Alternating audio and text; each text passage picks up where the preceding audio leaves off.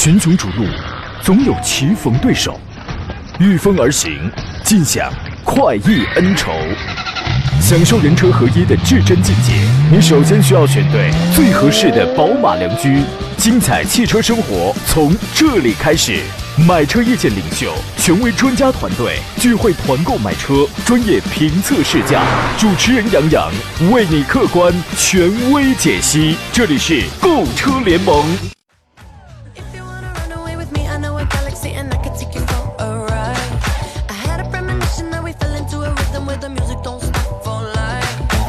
来，诸位，欢迎在周三的上午时间如愿收听山东交广。此刻你非常熟悉的山东交通广播的专业汽车节目《购车联盟》，我们又开始直播了。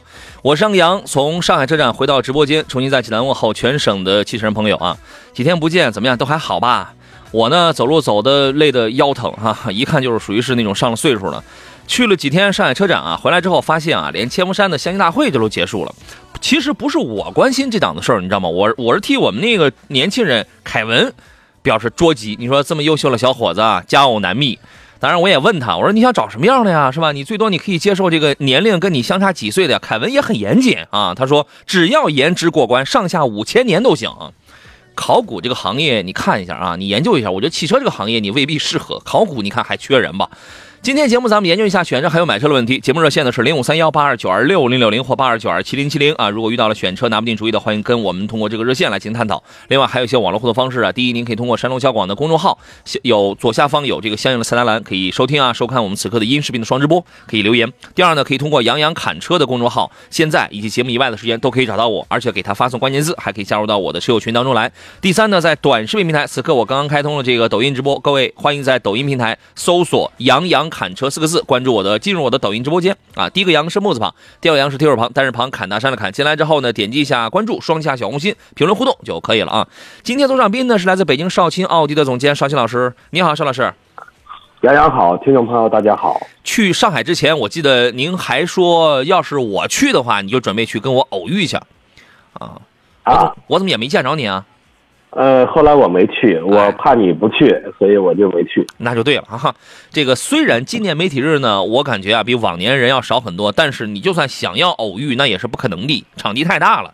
如果不是特斯拉的那个事件把所有人的目光全部聚焦的话，数百个品牌光新车就一千几百台，你想偶遇那个绝对不可能。今年的这个车展，我觉得也比较肃静啊，包括邵老师心里心心念念的小姐姐都很少啊，所以你没去那就对了，是吧？这个嗯什什么东西多呢？就什么多呢？就是说，一是除了车就是安保，它就是安保比较多，你知道吗？我们给诸位留出酝酿问题的时间来，陆陆续续先说一下上海车展上一些个新车。呃，第一个我们先说一下 MG，口号为 Always Young 的 MG 汽车呢，它带来了全球首款纯电超跑电竞座舱 AMG Cyberster。这个要借助这个车重燃跑车之梦啊！这个两座跑车非常非常的漂亮，呃，我还拍了一个照片发到我的这个车友群当中去了。之前还有一个还有一个故事，说这个车呢要用来做一个测试，众筹五千万，他不是拿着五千万来测试，就是看有多少人愿不愿意呃这个出这个股份来确定这个车要不要量产。Cyber 赛博，它意味着说未来时代的这种科技感啊，霓虹炫彩的画面视觉、人工智能的这种进化体验。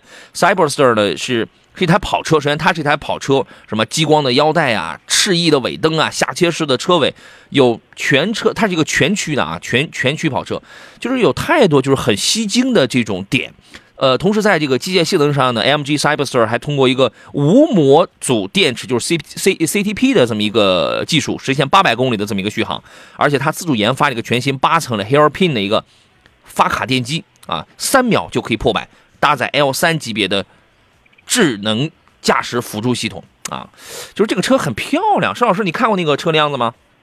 呃，我没看过。嗯，很好，嗯非常好。那这个就就聊，就暂时先聊到这儿啊，就把话给聊死了嘛，这是。嗯，超跑，超跑你想要吧？嗯，想要，嗯，超跑我们只是想看，其实并不想开。岁数大了，腰不行，坐坐这车太硬，硌得慌，你知道吗？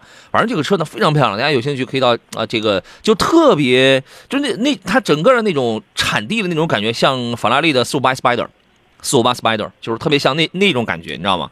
同时呢，MG 还有这个多款定制车型高能亮相，比如说有这个 S Power 官方改装版的 MG 六 X Power，还有第三代的 MG 六还出了一个叫做哔哩哔哩的电竞合作版。好家伙，哈，这个还有一个什么全新的 MG 五啊，MG 领航 PHEV 啊，MG 六的 PHEV 跨界合作版全部都亮相了。我觉得 MG 呢，它作为一个年为年轻人代言的这么一个，就是很懂年轻人的点的这么一个汽车品牌的话啊，它做的一些个无论是潮还是在营销手段方面，确实非常的前卫，非常的时尚啊。那么这次它还推出了一个全新的项目，叫做 MG Cyber Cube，这是一个叫用户共创平台。那么首个工厂车型项目已经启动了，这个平台它最大的意义是什么呢？就是以后车款量产的方式跟结果都由用户来决定，这个像不像小米啊？嗯，有点像。有一点啊。那么这个平台还分为嗯众筹跟众创两大块儿，众筹就是是吧？你愿意出钱，好像一块钱就可以有一个股份来决定这个 Cyberster 是否要去量产。众创呢，就是决定这个车如何去进行量产。邵老师，每份只需一元钱，要不咱俩也持一元钱的股份得了。呃，我我想吃多点，我想吃那怎么着得十元吧。那不行，这十元你就控股了，这个绝对不行。我跟你讲，最多一块钱哦，最多一块钱啊。这个自从两年前呃重燃高性能运动 DNA 之后，MG 品牌确实也陆陆续续在参与很多国内国外的一些赛车的赛事啊，而且它在去年斩获了 TCR China 的年度车队跟车型冠军的双冠王啊，所以说这是一个非常有运动特质的特点的，同时也极具改装潜力的这么一个年轻人的科技潮品啊。说完了名爵了，我们来说一下这个荣威车展现场呢，荣威全新的 M 1系列发布了。它这个品牌呢是承担着更年轻化、更个性化的这种使命。呃，M 1系列的首款车型是鲸，这是一台 SUV，就是鲸鱼的鲸。那个车呢，我忘了拍照片了，但我好像是拍了那个影像了。就是整个的那个前脸啊，整个它还是个溜背的一个中型 SUV 的那种感觉，就是特别像那种大白鲸。特别的像，同时还摆出了 RX 五的 Plus 的新款，还有呃新款的荣威的 i 五啊，还有 MX 八，MX 八还摆了一个这个不能叫艾维亚版本啊，反正就是一个四座版本啊，反正都挺漂亮的。尤尤其这个鲸啊，我觉得整个就是它表达一个智能化呀，一种很高级的那种感觉，包括这个呃腰线的设计、中网的设计，还有灯光的这种元素吧，我觉得这个很高级，而且在后在后视镜啊等等一些位置上，那个狮标还会发光。啊，就是年轻人处处喜欢的那种潮流的那种感觉，而且它用的是行业最先进的互联网的智能系统啊。上汽在造这个车机智联、人车互联的这套智能系统方面，我曾经讲过，它一它一直是走在这个前列的。所以，京这台车的这个智能科技能力啊，这个绝对是很强的。之前有人说说这个可能会成为行业内最聪明的燃油车啊。那么 R 叉五 Plus 呢，这是做了一个小改款，用的是第二代蓝系的 1.5T 的这个发动机，配了个 280DCT 的这么一个变速器啊，在颜值啊，在配置方面做了一些变化，同时在科技方面做了一些升级，比如说它用的全速域的 A 呃 ADAS 的一个高级智能驾驶辅助系统吧，啊，这些都是升级的。同呃同时呢，还有那个呃新款的荣威 i 五，它搭载上了720度的智能环境影像。啊，还有一些什么全时七百二十度的这个守护啊，等等等等，颜值配色方面也都有一些变化，什么是两块大屏幕，十二点三加一个十点二五啊，还是走的是国潮的这个路线。MX 八呢，我觉得这个车还是非常不错了。车展上它摆了一台呃绒林黑那个中网的，然后呢，这个它把内部的那个绒林纹演变成了一个黑钻的切割，还有一个点阵化的，就是这种风格。然后舱内呢，给你用了什么呢？就升级了啊，用了这个可升降的可雾化的玻璃，三十二寸的大屏幕，星空天幕，折叠式电控桌板，还有一个叫做呃荣威的一个一个就是带一个荣威标志的一个电动冰箱。后排的这个豪华度确实提高很大，三十二寸的这个大这个大屏是吧？跟那个后排的中央直接就是一个双屏互动啊。我所以我觉得这个一直在走这种科技化的这种路线啊，还有其他的几个品牌，还有一些新车，咱们不着急，咱们陆陆续续的来这个说一下。呃有东营的朋友再次反映说，东东营今天可能广播信号比较弱，听不到广播了，好像是有一根电缆坏了，现现在是正在抢修啊，好吧？呃，我已经收到有很多东营的这个车主在反映了，稍安勿躁吧，稍安勿躁啊。呃，醉猫说上海车展之最强安保啊。对，这个这个这个您都想到了是吧？就是说我在那个展馆上见到了那个车顶维权的那个事儿之后呢，其实就过了短短的不到一个小时，等我再想发那个视频的时候，这个他他就他他就不让发了啊，抖音上你就发不出来了，就被和谐掉了嘛啊。这个来看大家的问题啊，下问的是问一下，如果如果诸位你对于上海车展的哪一个新车是比较有兴趣的啊？我们之前在车友群当中还有朋友还要关心什么汉兰达呀，全新的汉兰达呀，塞纳有没有？汉兰达有，塞纳没摆啊。然后还有什么那个奇骏呐、等等，很多人呃关心了一些新车，我陆陆续续啊给大家都这个做了一些解答吧。呃，今天您关心的是什么样的新车？欢迎给我们来来进行留言就可以了啊。下的问题是问一下，奥迪 3.0T 跟沃尔沃的 T8 该怎么选？还有途锐跟 X490 该怎么来选？奥迪 3.0T 你看了，我不知道你看的是哪一个呀？对吧？你肯定是五五了，但是我不知道你看的是哪一台车啊？呃，如果单讲 3.0T 的五五的奥迪这个发动机跟沃尔沃的这个 T 八如果我们就单拆这两款发动机出来聊聊的话，邵老师您会是一个什么样的意见？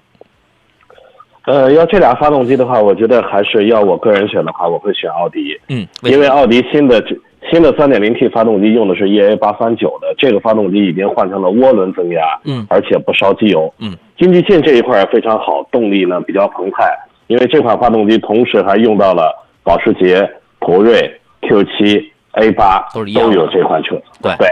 呃关键是一样的，对性价比这一块呢，虽然是五五的这个三点零呃三点零 T 五五的，但价格现在优惠完了，裸车能到五十50来万对以里。对，对就是买五五的 A 六的，这个真的是既有钱又低调又钟爱 A 六的人，是吧？嗯，所以说你会更加倾向于这个。那个沃尔沃的 T 八发动机你觉得怎么样？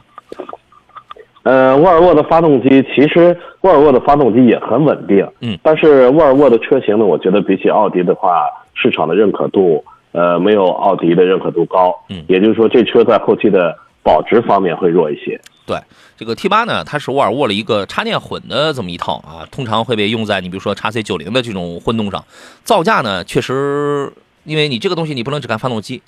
它也，它跟那个前面那个五五的这个，如果你看的是 A 六的话，这完全也不是一个层面上的车子，对吧？从这个定价上来讲，啊、反正可能邵老师会更加倾向于这个八三九的这个发动机要更多一些啊，您可以考虑一下。然后刚才还问了一个是什么？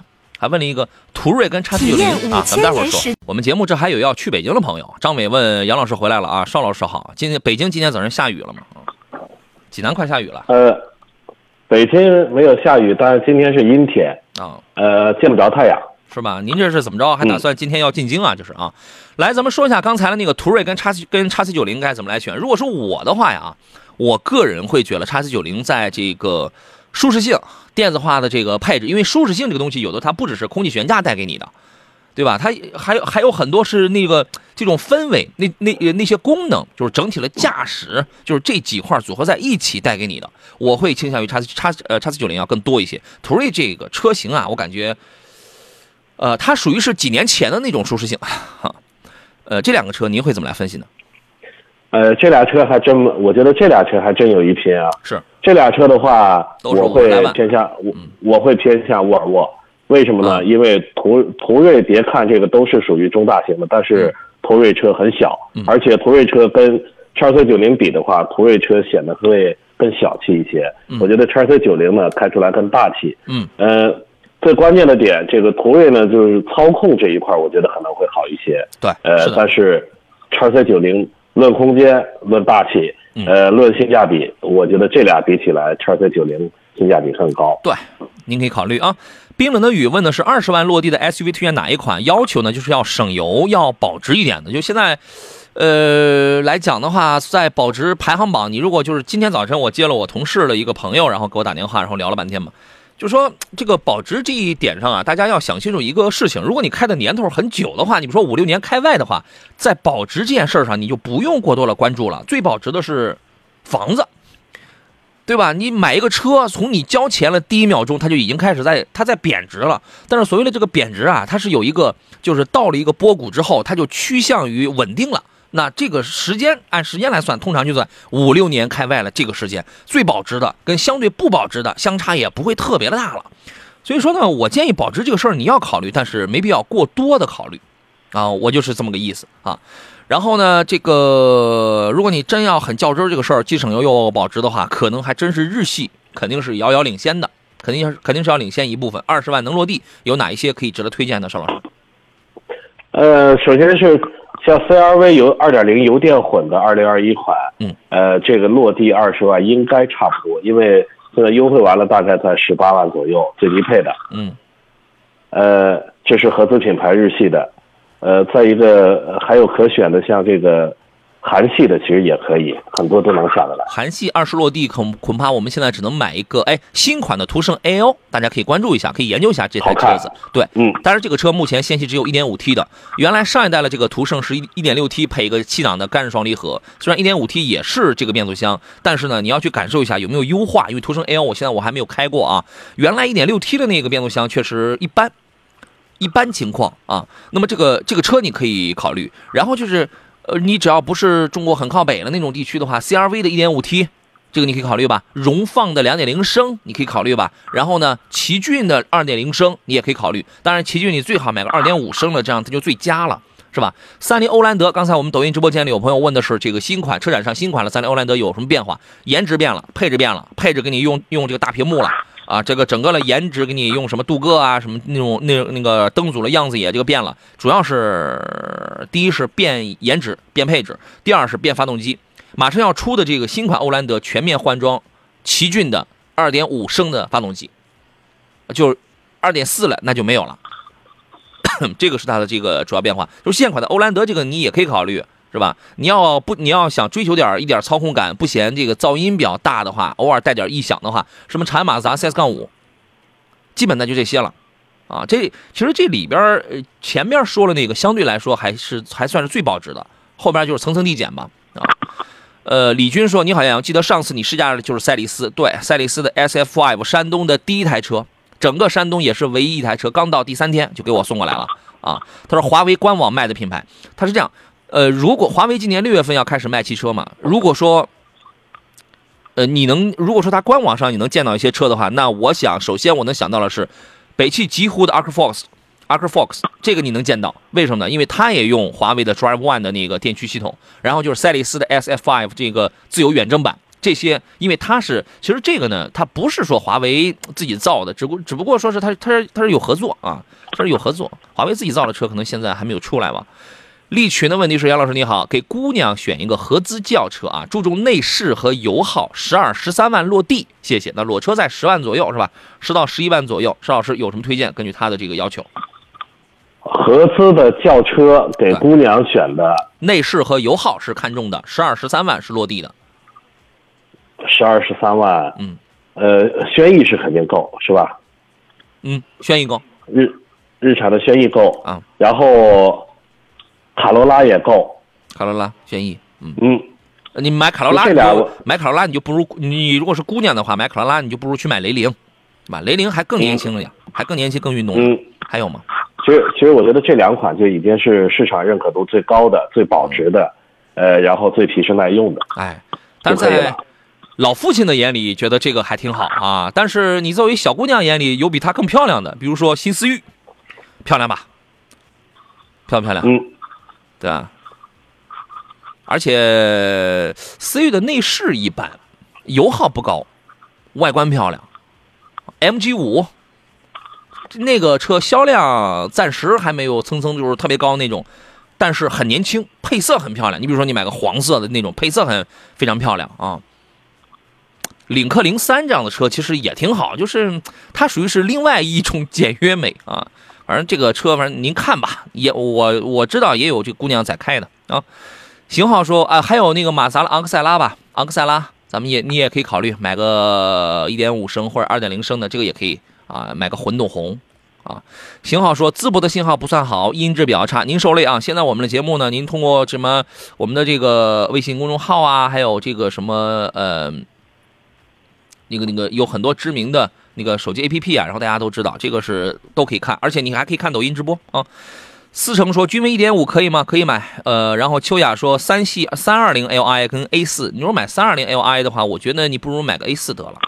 你如果但是你如果买三二五的话，我建议你就买三二五了啊。开心一刻说，轩逸经典自动舒适版可以入手吗？可以。这个车呢，可能你现在我不知道，我估摸着你现在你可能你得等啊，因为产能够呛，而且你买轩逸经典呢，我觉得这个车便宜是便宜，但是有点老啊，整个的从颜到料都有都有点老啊，你不如考虑新款轩逸，您琢磨琢磨啊。黄河黄河入海口说，车展呢交了定金了，买探界者 1.5T 还是 2.0T，主要是室内开，偶尔长途啊。呃，看你的资金情况，看你的资金情况呀。反正 1.5T 是个入门，2.0T 是个一劳永逸。嗯，邵老师有什么意见？对啊，这个作为一个中型的 SUV 的话，我觉得 1.5T 的动力169匹，它是我觉得动力还是对于这车来说还是有点小马拉大车。嗯，一劳永逸的话，还我个人推荐，呃，价格可能会同级别的可能会贵个三四万，但其他的配置也不一样，因为二点零 T 的是九档手自一体的，对，油耗呢，我不觉得一点五 T 的油耗能比二点零的省多少油耗能省到哪儿。对对，你有时候你这过年去丈母娘家什么，你拉满满一后备箱东西，拖家带口的坐满了，然后你会发现，你一点五 T 的可能比二点零 T 的还费油。您记住这句话，你可以怀疑，但是你记住这句话，当有一天你发现这个事儿是真的的时候，你回过头来，你再来想一想，你现在的这个怀疑是不是真的啊？秋雅说三二零 Li 怎么样？老师够用啊，一百五一百五十六马力够用啊，但是一般吧啊。呃，还有啊，神采科技说，哎呀，说那个杨老师胖了，没有啊？我应该是瘦了才对哈。这个还有朋友说，北京现代的 X 三五跟缤智该怎么来选？考虑实用性的话，肯定是韩系车的三五要，你你你也能看出来它更大，它现在它就得便宜来换这个以价换市嘛，对吧？它的实用性我觉得会更强一点啊，我是这样考虑的啊，我这个人可能比较务实一些。邵老师呢？对啊，呃，三五还是我觉得作为合资车里边这个 SUV，嗯，就是属于紧凑型的 SUV，我觉得这个价格是很难再买到其他的车型了。其他的我估计只能买到什么？只能买到这个自主品牌的，像 H 六了，哎，坦克三，哎，H 六这些。它就是跟自主品牌去竞争的嘛，是吧？对，好吧，那就这样啊。你有考虑实用性、呃实用性的话，你买三五。华子说：“速腾，请讲一讲吧，它的双离合靠谱吗？DQ 二百型号的双离合，哎呀，反正现在要好一些了，现在要好好一些了吧？但是你要是路况很拥堵的话，我觉得还还是有顿挫，还是有异响啊。这个事儿您怎么看呢？呃，现在的双离合已经是非常的成熟了，因为干式双离合过去也就早期的那一批问题比较多，嗯，到后续的从质量这一块出故障的比较少，这个呃，但是有些轻微的顿挫了，这些我认为还是有的顿挫和有一点点噪音，嗯，但这个呢并不影响行驶，它属于是一个行驶品质的问题，是吧？好嘞，对，因为它的变速箱的基础结构是手动变速箱的结构，嗯，靠机电单元来控制双离合，嗯切换，然后控制这个换挡，嗯所以有些顿挫，我觉得也正常。OK，呃，嗯江南说胖羊羊回来了，这 关你你关键你后面还打了个问号，那那我如果没回来，你现在听到我的动静，这不是见鬼了吗？这这个是吧？张伟说杨，我的预算是五百万啊，要求省油，你上边儿去，五百万哪有什么省油了，对吧？那你那你搞一台这个 Lamborghini 的。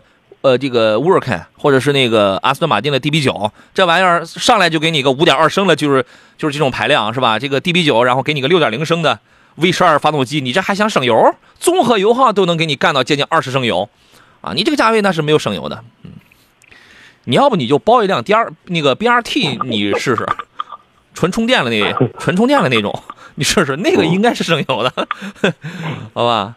车太多了啊。呃，继续来看其他朋友的这个问题啊。呃，笨笨熊说，哈弗 H 六和魏派的 VV 六，我待会儿我我会说一下魏的这个马奇朵啊，那个是一台挺好的车子。呃，H 六跟 VV 六哪个比较好？油耗哪个会少一些？一点五 T 的 H 六可能油耗会略低一点，会略低一点点啊。这两个车呢，多少还是带点错位啊，级别上还是还是带一点错位啊。邵老师怎么来分析这个呢？呃，要说这俩的油耗，我觉得应该不会有太大的差距。嗯，呃，毕竟是同同一个，毕竟它是虽然是一个是有有一点五的，嗯，有一有一点五 T 可选，一个是二点零 T，嗯，但我觉得油耗这一块最多差一到两升油，了不地了。但我觉得还是 VV 六瞅的是不是更时尚、更现代一些？时尚科技，对吧？那个 H 六呢，务实接地气，您自个儿去琢磨琢磨，好吧？反正就是同一品牌家里的魏啊，好歹也是长城就是自己家里的一个高端品牌。你甭管是 VV 五啊，VV 五小点，VV 六、VV 七大点是吧？VV 七卖的不好，OK，那我再那我再推导完了之后，我再出这个咖啡系列，第一杯摩摩卡，第二杯马马 c h i d o 是吧？它毕竟它是个高端品牌，要更精致一些，好吧？我们进入半天广告，稍事休息，回来之后呢，更多话题咱们再接着聊。群雄逐鹿，总有棋逢对手，御风而行，尽享快意恩仇。享受人车合一的至臻境界，你首先需要选对最合适的宝马良驹。精彩汽车生活从这里开始，买车意见领袖，权威专家团队聚会团购买车，专业评测试驾，主持人杨洋为你客观权威解析。这里是购车联盟。来，诸位，十点三十三，我们继续回到节目当中，我是杨洋，这里是星期三山东交广为您直播的购车联盟的节目。刚才五百万要买车的那位朋友说了，五百万啊，你帮我找不到省油的，那我还是坐公交车吧。对，咱们啊不是没那五百万，咱们主要就是为了省油去的啊。但是呢，你找不到很省油的嘛，那干脆是吧？特别好，我们不是缺那钱，我们就是为了低碳环保啊。这个诸位遇到了选车还有买车问题，可以在剩余的半个小时当中跟我们来进行探讨啊！直播热线是零五三幺八二九二六零六零或八二九二七零七零。另外，您也可以给我发微信啊，在山东交广的平台，在杨侃车的平台，呃，我可能就这节目之后再给您回了。然后呢，您也可以来到我的这个抖音直播间啊，然后呢，搜索“杨洋侃车”四个字就可以了。进入到直播间之后，欢迎双击屏幕，点击小红心，然后关注一下就可以了啊。坐上宾的是来自北京少卿奥迪的总监少卿老师，你好，邵老师。杨洋好，听众朋友大家好。好，咱们来先来接通热线上等候的王先生他的买车提问吧。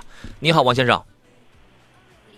啊，李先生啊，sorry，你好，哎，你好，你好，李先生，请讲。哎，你好，呃，就是我想问一下这个师傅，就是我我看好的有两款车，嗯，呃，一辆 RV 四，嗯还有一辆是 CRV，嗯，呃，这两款车是哪一款？我就是主要是市区代步，嗯呃，偶尔的话会上跑跑高速什么的。嗯，好，能能说一下具体的排量跟具体，如果能说清楚看的是哪一个配置哪一个版本，这就更好了。呃，二点零的混动，二点零的混动的 CRV，那个荣放呢？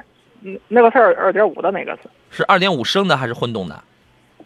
呃，混动的。混动的，那是你这个得直接淘汰掉，那你就买二点零升混动的 CRV，这个是最保险的，对，这个是是最保险哦。你你可以先听一下那个邵老师的意见，嗯邵老师，要这俩要这俩车比的话，我觉得二点五的还是有一些问题嘛。这个双擎二点五的，对之前的问题可能还会有遗留没有彻底的解决。但 CRV 现在目前买的话是比较保险的，因为这个发动机呢目前没有任何的异常。哎，那个前期的它这个就那个机油机油乳化那个问题，呃，已经没有了是吧？现在？说的就是它呀。嗯，哦呃，说的这个季不就是它这节没有了个发动机。吗嗯，哎，不不不不嗯，你呃你您指的是 CRV 还是荣放？C 呃 CRV CRV 当时不是也有个那个啊发动机增多还是那是什么 1.5T 的。对，那个是一点五 T 的，而且它呢通常只在低温的情况下。哦，这样那样，我还有一个问题，就是这个 CRV 那个就是混动和插插混这两块的话，嗯。选哪一个比较好一些？啊，刚出了那个插电混，还有一个是油电混，嗯，对对对，哎，那个那个插混最高能跑几十公里来？纯电应该也八十五八九十公里，对对对，因为这个还是个主流的这么一个标准。您家里可以安充电桩吗？嗯，我家里边儿呃可以，因为可以啊呃啊住的楼层低嘛，楼层低。哦，那太好了，您的日里程差不多也就是几十公里。嗯，应该是一百吧。我每天上下班应该是在一百。哦，邵老师觉得哪一种会更合适呢？呃，如果长期在长期在市区行驶的话，插电混的油耗一定要比这个油电混的要低很多。是因为插电混每天它虽然行驶的公里数少，但您只在市里边开的话，它一定是更有优势。但跑长途的话，插电混那几十公里用完了，那几乎就纯用呃跟纯油是一样了。嗯所以呢，在市里边买插电混更划算。在经常跑远道的话，那一定得油电混油电混更好。嗯。油电混好。嗯。哦，哎，它这个油电混和插混的话，它当时说的是这个油电混也是可以，就是自自己发电，呃，不是，就是自己那个发动机充充电对。对，但是那个你就不需要自你您自己不需要充电的，哦，对。但插电混你是自己你是得充电，如果你不充电，它就是个纯燃油。哦哦，它这个插电混和那个那个燃油那个那个混动油电混，它是不一样的，它是不一样的，是吧？对，它在工作方式上多多少少有一点点区别。嗯，那那我明白了。对，所以这个插电混啊，这个 PHEV 的这个插电混，它就特别适合什么呢？你比如说你你你这个里程啊，你比如说它这个官标它能跑八十五公里，那么实嗯咱假如说实际它就跑到六十五或者跑到七十公里，起码你前面这些你是如果你跑如果你不是全速前进的话，你全速它就油跟电共同工作了嘛。如果你不是很高速行驶的话，那你就是用电，你前面这几十公里它都是用电的，所以它就会很省。电没了之后，你再你再用油，是吧？哦，行，那我明白了。哎，它肯定是比那个油电混的在市区肯定它是要省油的。嗯，好的，好的，我明白了。那就这样好，谢谢。好嘞，再见。嗯，好嘞，拜拜，嗯拜拜哎，嗯。我要看一下我们这个 G Y Y 这位朋友的这个留言啊，他发的比较的长。他说呢，他大学马上毕业了，考上了国家公务员，祝贺你啊，好好为我们服务啊，您辛苦啊。他说呢，离家有六十公里啊。他说，老爸呢让我买朗逸 P 的1.5的顶配，可我不太喜欢。今天呢又跟老爷子去看了一下速腾280的舒适，速腾看的是280啊。然后呢，还有马自达 CS 杠三零的自动啊，然后呢，后边说的是我个人倾向于 CS 三零要多一点，想听一下杨老师的这个建议啊。他的职业有了，然后呢，刚参加工作，离家六十公里，这个日里程差不多，这个咱们也有了，是吧？基本上您的建议或者什么，就是朗逸一点五升的那种风格，他是不喜欢的，所以他看了一个二八零的一个速腾，这个也反正那是吧？然后呢，还有一个是马自达的 CS 杠三零，您觉得哪个车更合适？呃，那马自达的 C CX 三零呢，它是属于小型 SUV 了，就是俩轿车一个 SUV，怎么选？对于您自己的话，年轻人的话肯定是呃 CX 三零更好一些嗯，更年轻一些。是，呃，要是我估计您的父亲呢，肯定是更偏向于速腾嘛，中规中矩。哎，呃，它是一个高功的，这个动力也够用，还是我觉得还是您自己得商量了，因为要是三 X 三五的话，可能您父您父亲开起来可能有点儿不太匹配，呃，CS 杠看谁用的多吧。对 CS 杠三零呢，我觉得时尚，小点儿就小点儿，但是它时尚，开起来比较的紧凑，比较的紧致，有一定的操控性。你那个咱们那个速腾吧，你选了是一个二八，呃，哎，那个呃我那个二八零，啊，选的是二呃，这个选的是二八零，嗨，我刚才我一直想的是二零零，二八零就是一点四 T 的那个，反正这个车呢比较的中一百五十匹的，哎，对对，一百五十马力的二幺幺，就是这个车呢是比较中庸，感觉从这个气质上也比较踏实一些，是吧？就是说这个车是一个最稳的选择，但是这个车没有性格，可以这样理解吗？它没有什么太强的那种个性，而且也不是走这个，他也不是混娱乐圈的，他也不是混这个时尚界的啊。但是这个车仿佛哎，好像挺有公务人员这种气质的，是吧？嗯，啊，怎么说呢？我觉得你要时尚、个性点、操控性要好一点的话，我个人确实觉得 CS 杠三零会更符合一些。您最终推的是谁？你推荐的呃，我推荐的是还是速腾吧，啊？速腾是吧？速腾我觉得速速腾的空间尺寸可能会更大一些，比较稳一些。对，嗯，江南发微信说离家六十公里建议星瑞，不是他买他买星瑞还是买思域？跟他离家六十六十公里，这个好像是关系不大，你知道吗？离家六十公里咱什么都能买，可能是不是您挺喜欢这个车的？您考虑一下啊。中毅说他的选择还有一个两厢思域啊，两厢思域那就更年轻了，你就更激进了，是吧？嗯。呃，橘子说零度跟昂克赛拉该怎么来选？零度跟昂克赛拉啊，我好久没有听到，好多年没听到有人把这两个车放在一块来 PK 了。零度现在呢，其实你也不能说它边缘化，但真的销量好像这个车它就已经不起势了。哦，您会怎么来看呢？是这个零度确实现在呃关注度越来越低了。要这俩车的话，我觉得还是昂克赛拉会更强一些。嗯，好吧，那您可以考虑一下这个啊，你可以考虑这个。呃，在呃，刚才我我要说一个什么来着？咱们待会儿吧，咱们待会儿再说一下那几个新车啊。呃，刚才有朋友问到了那个汉兰达，汉兰达新款这个是一个什么样的状态？就是它摆了一台，在上海车展上它摆了一台，然后呢，就是呃，跟我们之前透剧透的那些信息也都一样。呃，TNGA 的平台出来之后呢，尺寸更大，然后颜值更年轻啊，中网也中网内饰都做了一个比较大的一个改进，但是呢，先期出来的还是只有2.5升的混动啊，所以说这个东西啊，我建议您还是等一等，您还是等一等啊。呃，橘子说谢谢了，好多都说是昂克赛拉。呃，就目前来讲的话，我个人觉得呀，昂克赛拉还是可以的，你可以考虑吧。啊，沧海明月说：“你好，主持人，十万左右落地的 SUV 推荐一下好吗？十万落地呢，咱们就考虑八万左右。八万左右的话呢，我还是我还是那话，第一，这个价位你就买国产品牌；第二呢，就在一线的主流的国产车里边挑就可以了。啊，因为受制于咱们这个预算啊。呃，A 大的问题是二点五的奇骏四驱。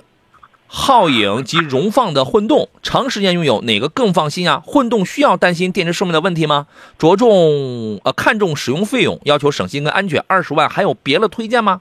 啊，这个问题先听一下您的意见吧，邵老师。呃，要花二十五万落地，对，然后一一个是奇骏，还有什么？两点五升四驱的奇骏，还有一个应该是皓影，也看的是二点零升的混动，还有一个是荣放的二点五升的混动。嗯。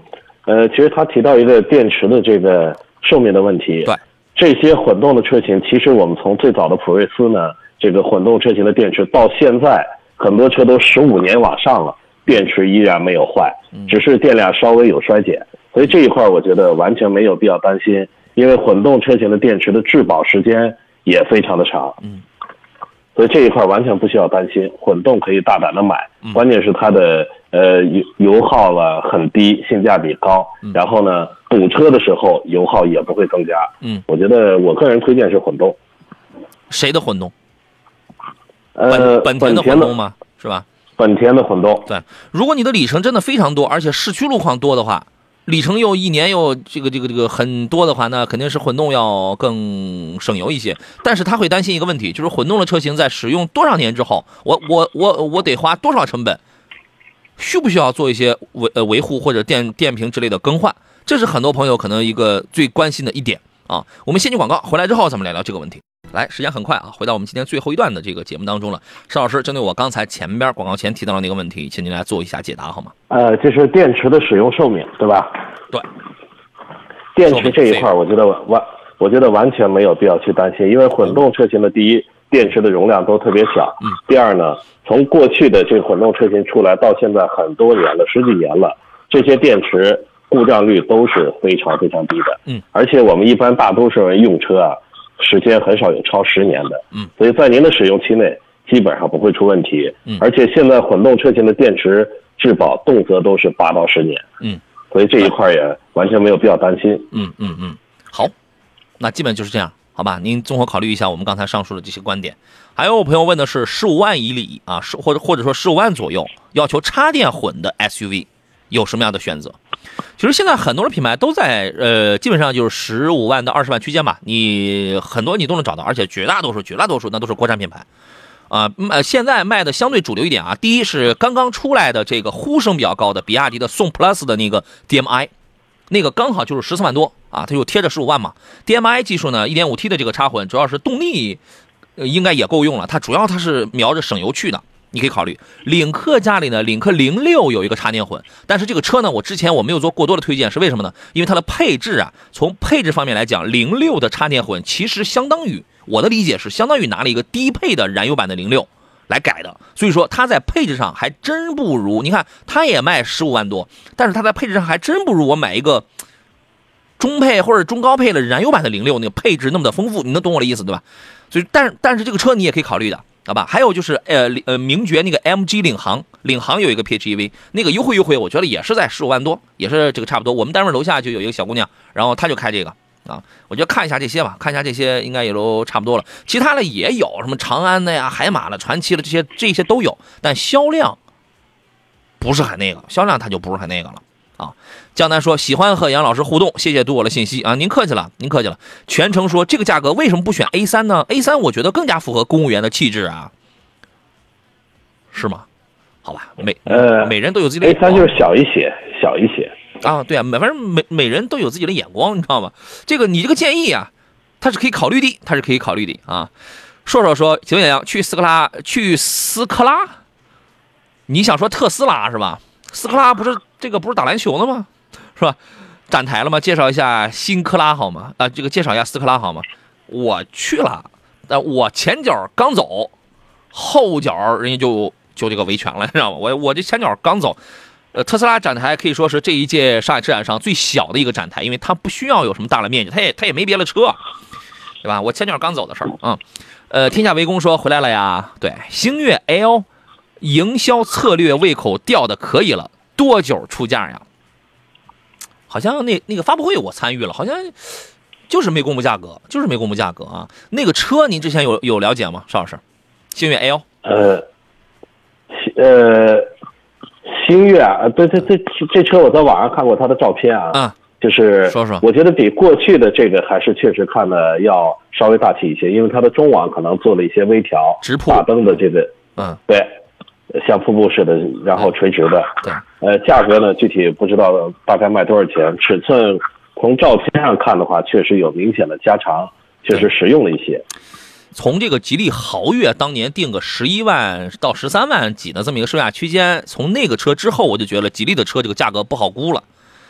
啊，这个我也不太好估了，为什么呢？因为它有的时候它冷不丁它又给你带来点什么，你说惊喜也行，你说别了也可以，所以咱也不大咱也不大敢估了，你知道吗？万一要是估的不准，人家说你太业余了啊，这个听众会说你太业余了。但是这个车呢，按照吉利一贯的定价策略来讲，不会太贵，肯定是不会贵，你知道吗？发布会我参与了是是十九号，吉利集团呢，呃，新上任八零后 CEO 叫甘家悦，那么甘家悦先生呢，他就是把自己叫做叫这个为用户服务的阿甘。啊，然后呢，他在这个发布会现场给这个星越 L 的粉丝回了一封信，而且他发布了星越 L 的 SUV 颠覆者行动，正式揭开了这个星越 L 的这个大幕。他为什么叫这个？我先说为什么叫这个颠覆者 SUV 的颠覆者。用用用最粗放、最简单的话来理解，那就是我用最接地气的价格，就相对而言啊，最接地气的价格来颠覆那些在某一个价位长期占据顶流的日系的呀、德系的呀这样一些主流的合资 SUV 产品。那么从这句话里，你能不能猜出来它大概能定多少钱？我觉得有经验的朋友是可以的，对吧？有经验的可以。那在某一个价位，日系、德系的这些主流合资的 SUV，它长期霸占着某一块市场。那么这块市场的定价，大概他们都集中在一个什么样的程度？我要颠覆你，我所谓颠覆你，我要么跟你定价一样，我给的东西更好；我要么我的寄给东西更好，我的定价还比你要更低。所以说这个是它颠覆者啊！而且这个车呢，它呃，首先它用了一个盲定啊，盲定，我估计现在它当年是呃盲定的时候，当时是限量两千台，我估计现在肯定早没了，肯定早没了。就是吉利呢，呃，造 SUV 呢，它虽然是一个后起之秀，但是它造了一批吧，比如说什么这个博越呀、缤越呀等等呢，造了一批，我觉得在市场上有它自己的这个量这里头。我说一下这个 SUV 颠覆者行动，其实主要是有有三。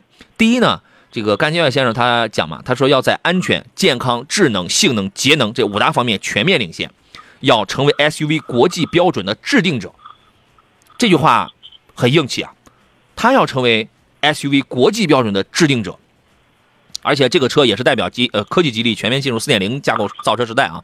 二一个是什么呢？为用户智能领导者，就是在整车的这个 FOTA 就是远程升级啊，还有 5G 联网啊、智能数字座舱啊、自动驾驶技术这四大方面要全面领先，就是在它这个级别上，它要全面领先。第三一个呢，就是把话语权交给用户，成为用户定义汽车体验的一个开创者啊。我觉得，反正就是他当时他说了一个话，大意就是不需要再花很高的价格，反正就生产一台老百姓都能买得起的真正很优质的这种这样的产品，啊，反正车反正造的是越来越好。这个车我觉得你真可以关注一下啊，CMA 的平台，C CMA 的平台，呃，关键它用的是什么呢？最强车规级的高通骁龙八幺五五的芯片，而且还支持五 G 的高高速网络，啊。就是它的这个智能啊等等这块做的也是也是非常好，CMA 呃平台上出来的车也是挺棒的。然后呢，尺寸比较大，全系都用的是 2.0T 的沃尔沃的 Drive E 的这个动力啊。它的麋鹿测试的通过最高成绩是每小时79公里，姿态相对完美一些，相对完美一些啊。所以我个人觉得这个车真的是挺值得期待的，而且吉利造车一直在往前，在这个奔跑。为什么现在，呃，真的已经有很多人承认吉利现在就是自主品牌当中 number one 啊？这当然还有一些这个其他品牌的粉丝啊，或者说一些抬杠的朋友，还那个也不愿意去去承认这点。我我觉得无所谓。我们看到了是以吉利汽车为代表的国产品牌，它的。这种进步，你比如说一点零时代，我们就造经济的车，那个时候大家小排量就为了省油；二点零，我们可能哎把目光放在安全性上了；三点零，我们开始想要精品车了。现在叫什么叫四点零？叫智能车，智能车。我们经历了一个从无到有的一个过程。我觉得吉利整个这三十来年的这个造车的这三十来年的这个发展史，我觉得基本可以反映我们中国老百姓对于汽车消费的口味的这种提升史。我觉得是这样啊，大家可以可以研究，可以期待一下这个啊。还有朋友问的是速腾跟迈锐宝这俩车该怎么来选择？这俩车多多少少级别上还是有点差距的啊。迈锐宝你怎么着，它这也这也是一个落价的 B 级车呀。邵老师觉得该怎么选？呃，当然了，我觉得迈锐宝迈锐宝肯定是要比速腾的档次要高一个档，是因为它的最高最高售价都已经到了呃接近十九万了嘛，这个售价，嗯这俩车肯定还是有差异的。要说这个便宜性价比的话，那肯定选速腾啊。但是要档次上提升一个档的话，那肯定是迈锐宝要比速腾的档次要高。嗯，对，级别档次高一点，然后呢，这个颜值年轻是吧？风影哎，风影说刚来听，一会儿就要到点了，哎，明天您早来吧。柳暗花明说杨好，这样好。雪铁龙新出了那个车凡尔赛怎么样？CUX 的那个凡尔赛版本是吧？值得买吗？我觉得这个车你再等等，等它优惠了之后，你要实在喜欢的话，那就可以买啊。呃，我们现在还不知道这个车能不能在市场方面起到一些提振的作用。咱们明天咱们展展开再来细聊这个事儿啊。简单说，四十八伏轻混的车不太省油，只是增加了车辆的动力吧？对，四十八伏呢，它呃理论的说法是要呃大概是节油百分之十五左右，但是实际上开起来的话，就节那点油啊，我我个人觉得也不一定能能到百分之十五。它我开过很多四十八伏的带四十八伏的车，它的一个主要的一个，但是你看配四十八伏的车，呃，在三十万以里吧，二三十万以里，基本上那都是小排量，啊，它是为了缓解我们说小排量涡轮增压，它有个涡轮迟滞的问题啊，让你的起步更平顺一点，更它相当于是在发动机跟变速箱之间的一个很完美的一个桥梁，啊，既解既缓解那个顿挫点儿是吧？就是帮助你来这个起步来更好一点，因为顿挫往往起往往会发生在低档位或者起步阶段，那么有了这个东西，它就帮了你拉了你一下。推了你一下，它就好一点。大排量是二点零 T 往上的三十万往上的大排量也也有用四十八伏的，主要其实还是对于这个动力方面有改有有改善啊。那个油不油耗的吧，其实我也没怎么试出来。嗯，呃，原定金融说老师，探险者和汉兰达买哪一个？使用经济你买汉兰达就好了，但是你要接受它也没啥配置是吧？你要咱们要想来点高科技的，三十到四十万了，咱们就预算很充裕了，动力强一点。舒适性高一点，那肯定是探界者呀。邵老师觉得这个意见对吗？呃，探险者还是探界者？呃，探险者探险者吧。，Explorer，对啊，，这啊，这俩价格呢，汉兰达的价格肯定要是要偏低一些。嗯，呃，这俩要是从看做工的话，内饰的配置了这各个方面，探险者还是有明显的优势的。是这个里边的做工了、豪华程度了会更高一些。对呃，汉兰达呢，我觉得就是家用、实用，性价比高。啊呃，性价比未必高啊，因为这车不便宜哎，经济实用房，啊。就是你在这个繁华区域买了个经济实用房，你可以这样来理解吗？反正是想要升值，可能这个可能性不太大啊，但是保值性还挺强哈、柠檬吃过说 S F 五感觉如何了？现在发布了。早发布了，它也我呃，它是这样，刚刚发布是自由远征版之后的一个小改款，呃，你到我你就在我抖音那个平台当中，你去搜吧，我我应该发过三段是吧？S F 五的一个初体验，啊，然后还有很多的问题，我们可能来不及看了啊。李军说，自从杨洋周五的汽车帮停办以后，车展维权会更多，你说是吗？这个跟我没关系啊，这个跟我没关系啊，渠道手段还是非常多的，嗯。还有朋友王烨的问题是，CS 七五的 Plus 怎么样？这个车啊，销量非常好，你可以买，优惠不大，优惠真不大啊。呃，一点五一点五 T 配爱信六 AT 呢，这个是够用啊。然后呢，最好是二点零 T 配爱信八 AT 的，这要更好一点啊。小健说，请请教杨哥，女士开凯迪拉克的 CT 四跟奥迪 A 三怎么来进行推荐？女士开，你觉得你给她一台纵置后驱的 CT 四，天儿不好的时候，她能驾驭得了吗？买个 A 三，我觉得就成吧，就成吧。但是 A 三你再稍微一等，再等个两个来月、两三个月，你看能不能再降点钱，再再再降个几万，是吧？呃，这俩车您会怎么推荐呢？呃，我个人推荐还是要女士开的话，A 三还是更小巧一些。嗯，凯迪拉克呢，这个车型的风格，我觉得还是偏男士要多一些。哎，因为它看的比较敦实，但是 A 三是看的比较灵活小巧。对，你是想让你媳妇儿开一个 CT 四，在背有有轮子在后边推着跑，它技术怎么样？还是说买一个 A 三发动机在前面拉拉着它跑，是吧？你想看，呃，取决于技术吧，好吧。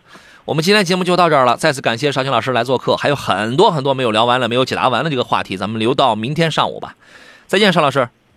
好，再见。拜拜！也感谢电幕前诸位的收听还有收看啊，也辛苦我们抖音直播间里的朋友在这疯狂点赞呢，谢谢你们啊！呃，还有很多没有解答完的这个选车买车的问题，明天中午的十一点准时再开直播，欢迎各位通过广播、通过视频直播的方式，找你最喜欢的方式跟我们来进行互动。我是杨洋，节目以外搜索在网络平台搜索“杨洋侃车”，第一个杨木字旁，第二个杨提手旁，单人旁，砍的山的砍，就可以找到我了。明天十一点咱们再见，拜拜。